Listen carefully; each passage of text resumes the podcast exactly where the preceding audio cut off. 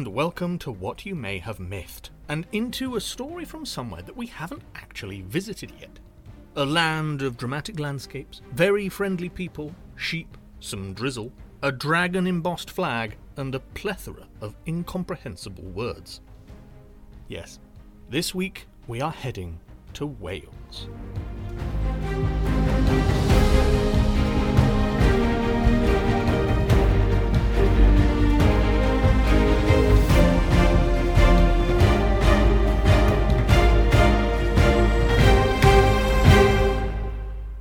I'm surprised at myself for not sending us the way of the Welsh until now, given their myths and legends. Although those of you who are subscribed to Tales from the Trunk will know that Percy's first letter was sent from ancient Wales. To find out more, you can visit www.talesfromthetrunk.co.uk. This tale, although Welsh, actually starts somewhere that definitely isn't Wales at all. London, weirdly. And I apologise in advance if my pronunciation of some of the words is bit off. I promise I have tried my hardest to get them right, but there might be some that still sound funny to a Welsh speaker. Righto, here's your story for the week Arthur in the Cave.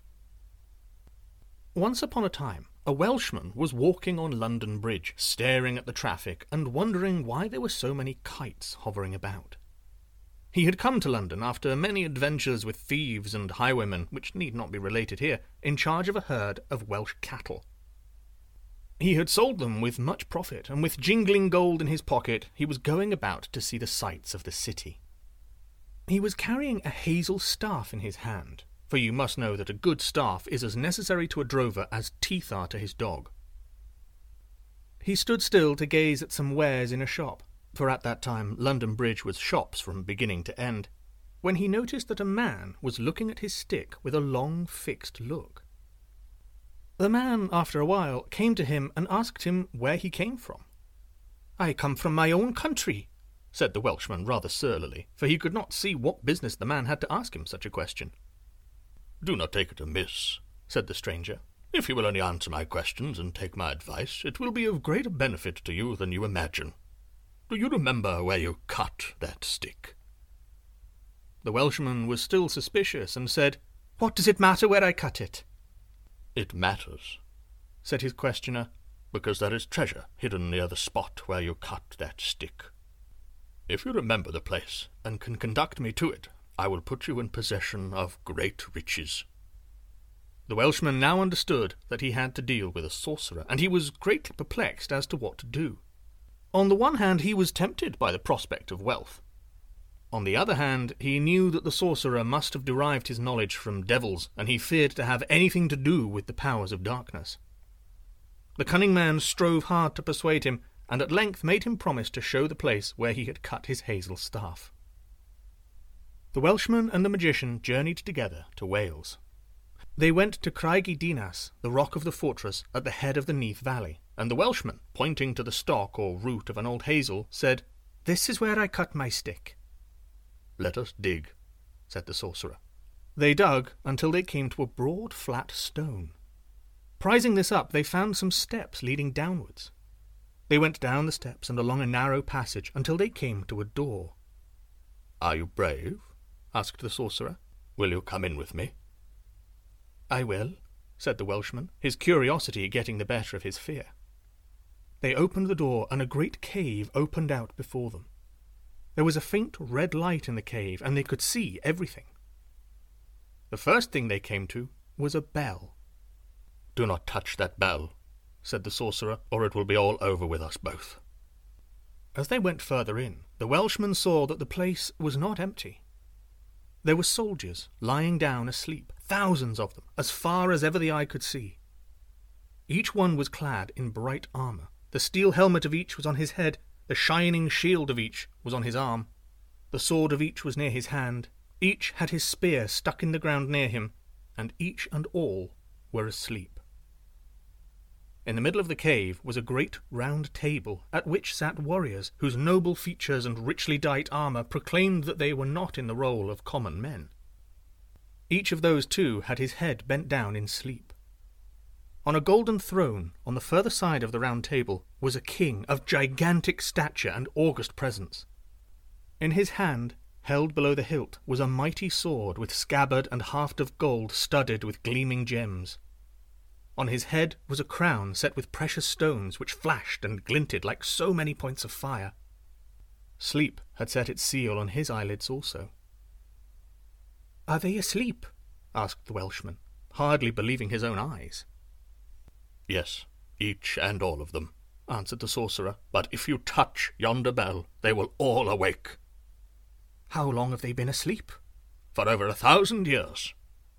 Who are they? Arthur's warriors, waiting for the time to come when they shall destroy all the enemies of the Welsh and repossess the island of Britain, establishing their own king once more at Caerleon. Who are those sitting around the table? Those are Arthur's knights. Owain, Kai, Peredur, Geraint, Tristan, Bedwyr, Culhwch, Edain, Kynon. And on the golden throne, broke in the Welshman, is Arthur himself, with his sword Excalibur in his hand, replied the sorcerer. Impatient by this time at the Welshman's questions, the sorcerer hastened to a great heap of yellow gold on the floor of the cave. He took up as much as he could carry and bade his companion do the same. It is time for us to go, he then said, and he led the way towards the door by which they had entered. But the Welshman was fascinated by the sight of the countless soldiers in their glittering arms, all asleep. How I should like to see them all awaking, he said to himself. I will touch the bell. I must see them all arising from their sleep.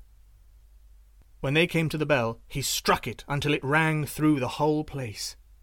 As soon as it rang, lo, the thousands of warriors leapt to their feet, and the ground beneath them shook with the sound of the steel arms. And a great voice came from their midst. Who rang the bell? Has the day come? The sorcerer was so frightened that he shook like an aspen leaf. He shouted in answer, No, the day has not come. Sleep on. The mighty host was all in motion, and the Welshman's eyes were dazzled as he looked at the bright steel arms which illumined the cave as with the light of myriad flames of fire. Arthur, said the voice again, awake! The bell has rung, the day is breaking. Awake, Arthur the Great. No, shouted the sorcerer, it is still night. Sleep on, Arthur the Great. A sound came from the throne. Arthur was standing, and the jewels in his crown shone like bright stars above the countless throng. His voice was strong and sweet, like the sound of many waters, and he said, My warriors, the day has not come when the Black Eagle and the Golden Eagle shall go to war. It is only a seeker after gold who has rung the bell. Sleep on, my warriors. The morn of Wales has not yet dawned. A peaceful sound, like the distant sigh of the sea, came over the cave, and in a trice the soldiers were all asleep again. The sorcerer hurried the Welshman out of the cave, moved the stone back to its place, and vanished. Many a time did the Welshman try to find the way into the cave again, but though he dug over every inch of the hill, he never found the entrance. Mmm, exciting stuff. What did you think of our first foray into Wales? Remember that Percy and Engelbert's first adventure in Tales from the Trunk takes place in Wales. So if you want to find out more, then you can head over to www.talesfromthetrunk.co.uk. And now on to On This Day in History. And on the 25th of January in the year 41, Claudius was declared Emperor of Rome after a night of deliberation by the Senate. In 1327, King Edward III took the English throne aged 14 after his mother, Isabella of France, and her lover, Roger Mortimer, deposed his father, Edward II. And on this day in 1802, Napoleon Bonaparte was elected as President of the Italian Republic. Big day for powerful men, it would seem. And that is your lot for this week, but you shall hear me again next week for another episode of What You May Have Mythed.